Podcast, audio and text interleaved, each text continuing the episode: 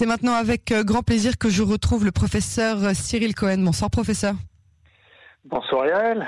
Bonsoir. Je vous remercie d'avoir euh, accepté notre invitation ce soir. Vous dirigez le laboratoire d'immunothérapie de l'université bar et vous faites partie du conseil consultatif des essais cliniques du vaccin contre le Covid-19 au sein du ministère de la Santé. Est-ce que vous faites partie de ces gens qui aiment quand on leur dit vous aviez eu raison? Je dois dire la vérité ce soir Oui. On va dire oui, un peu, oui. Alors effectivement, on ne peut pas s'attendre à faire du bodybuilding en ayant fait une semaine d'exercice seulement à la salle de sport. Euh, ça aura mis plusieurs semaines, mais la courbe des contaminations est enfin affectée par la campagne de vaccination. En plus, les récentes études sur l'efficacité du vaccin sont hyper encourageantes. Ben oui, totalement, totalement. Et c'est vrai, je veux dire, je suis mis à part, euh, je dirais, euh, le fait qu'on on voit cette vaccination. C'est vrai qu'on s'attendait à ces chiffres. Je suis très content que ce soit arrivé. Hein. Je, vais le, je vais le dire de la manière la plus modeste possible. C'est vrai que nous avions eu nos doutes, mais c'est vrai aussi que nous pensions que mi-février serait le tournant en ce qui concerne la, la vaccination et ses effets sur la population. Et je dois vous le dire, nous avons tous les jours de nouvelles données, même là, un rapport de Maccabi qui vient d'être publié, une étude sur 600 000 personnes, pratiquement, pratiquement je dirais, le même type d'étude que l'on a vu euh, euh chez, la Clalit. Mm.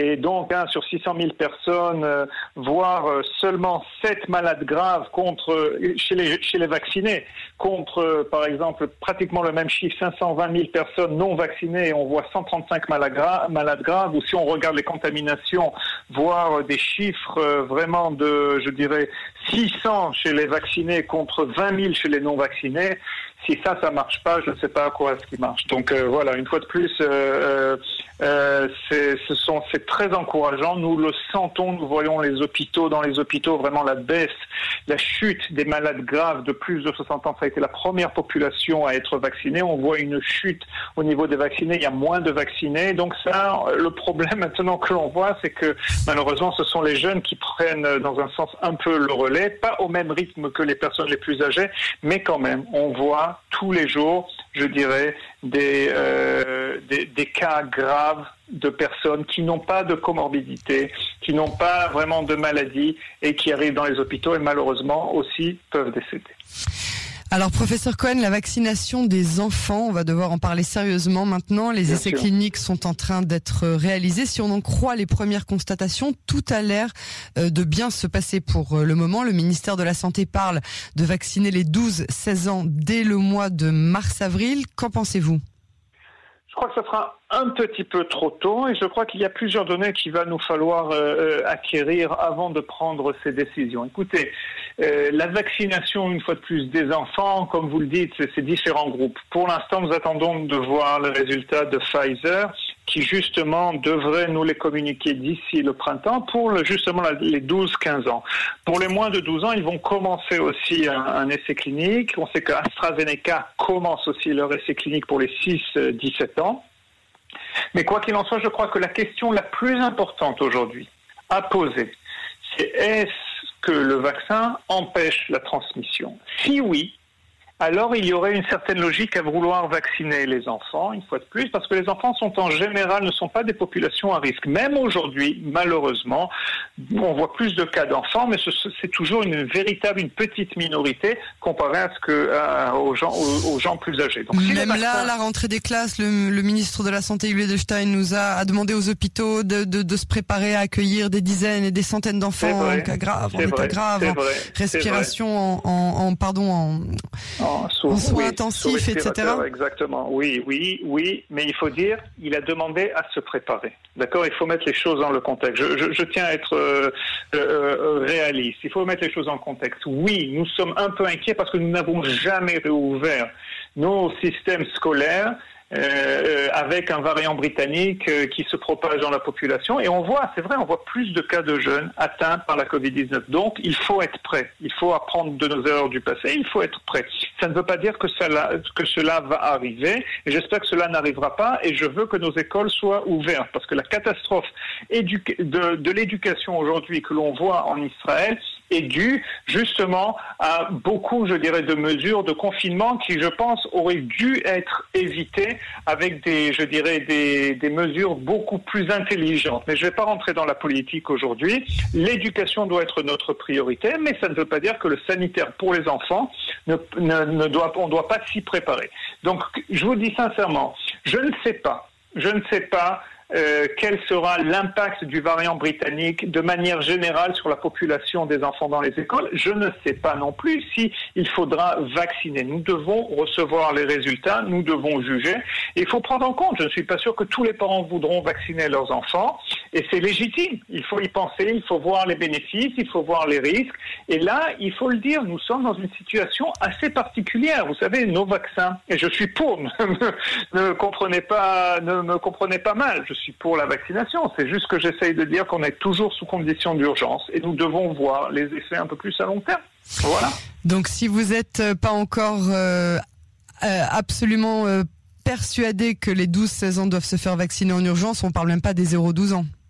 Ah ben ça totalement, ça totalement. Une fois de plus, je crois qu'en en fait il faut peser le pour et le contre. Si aujourd'hui nous avons décidé de vacciner la plupart de la population en Israël, c'est parce que au-dessus de, de l'âge de 16 ans, c'est parce que nous avions les données. Parce Mais que... il y a des enjeux particuliers avec les enfants. Il y a une vraie différence au système, par rapport à leur système immunitaire qui qui qui, qui ferait que ce serait plus risqué pour eux de les vacciner? Non, je ne pense pas. Je ne pense pas que ce sera plus risqué. Je ne pense pas que ce, que ce sera plus risqué pour eux. Euh, euh, sincèrement, hein, je, de, de, de, manière générale, ce que l'on voit aujourd'hui et chaque jour qui passe confirme, je dirais, nos, nos intuitions, c'est que ces vaccins sont sûrs et sont même très sûrs. Hein. Mais d'un autre côté, moi, je, je, je suis pour euh, la prudence dans tous les cas. Et si, vous savez, les vaccins ont été euh, autorisés sous urgence, qu'est-ce que ça veut dire? Ça veut dire que le, le, le bénéfice -hmm. est plus grand que le que risque. Le risque.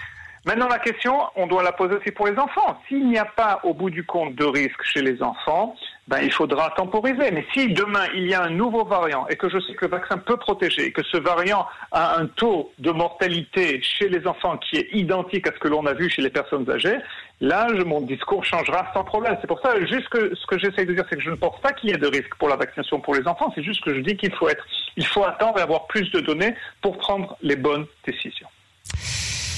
Une question qui revient souvent, qu'est-ce qui va se passer quand notre passeport vert arrivera à expiration, c'est-à-dire six mois après la seconde injection? Oui. Est-ce que vous pensez qu'il y aura des tests sérologiques ou bien euh, qu'on devra tout simplement se refaire vacciner? En fait, je voudrais savoir si on est le, délai des six mois euh, de, de l'expiration du passeport vert a un rapport avec euh, la quantité d'anticorps qui nous restera euh, et comment est-ce qu'on peut savoir s'il nous reste des anticorps, si on en a assez produit, combien de temps ils vont nous protéger?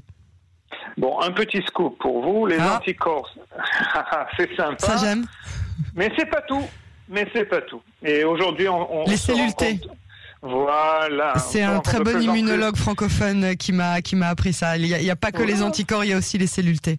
Voilà, j'aimerais bien que vous me le présentiez. Donc en fait, euh, ce que ce que je tiens à dire, c'est que voilà. Petit 1, pour évaluer les vaccins, nous avons mis cette barre de six mois, tout simplement, enfin le passeport vaccinal ou le certificat de vaccination pour les six mois, parce que c'est un laps de temps qui nous semble assez logique, aussi basé sur les, les, résultats des essais cliniques qui ont été faits. En fait, Pfizer avait commencé sa phase numéro 3 au mois de juillet. Il y a des évaluations par Pfizer, il y a eu des évaluations en décembre. Le, je dirais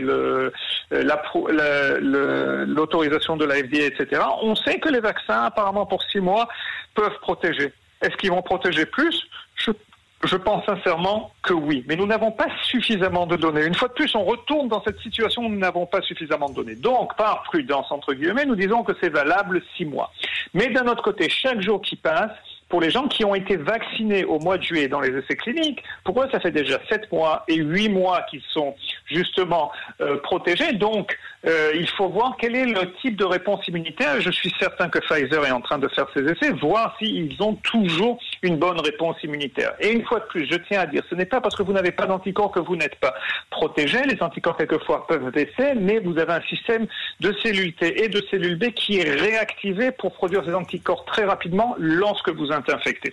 Donc, nous ne sommes pas suffisamment, je veux dire, il faut que le temps passe pour savoir combien de temps la vaccination va durer. Les tests sérologiques, ce ne sera pas la seule chose à faire.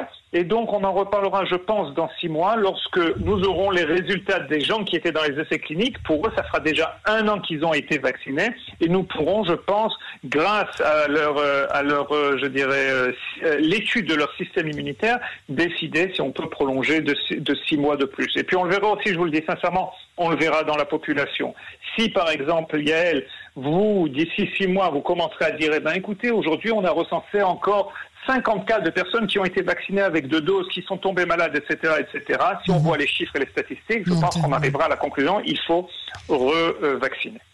Professeur Cyril Cohen, je vous remercie beaucoup euh, d'avoir pris le temps de répondre euh, à nos questions et j'annonce en quasi euh, exclusivité que nous aurons le plaisir de vous réquisitionner une fois de plus dans nos studios lors de notre émission spéciale qui aura lieu le 4 mars prochain et lors de laquelle vous répondrez aux questions de nos auditeurs les plus hésitants. En attendant, je vous remercie une fois encore et à très bientôt pour j'espère de meilleures nouvelles encore. Moi aussi, c'est moi. Bonne soirée. À vous aussi, au revoir. Au revoir.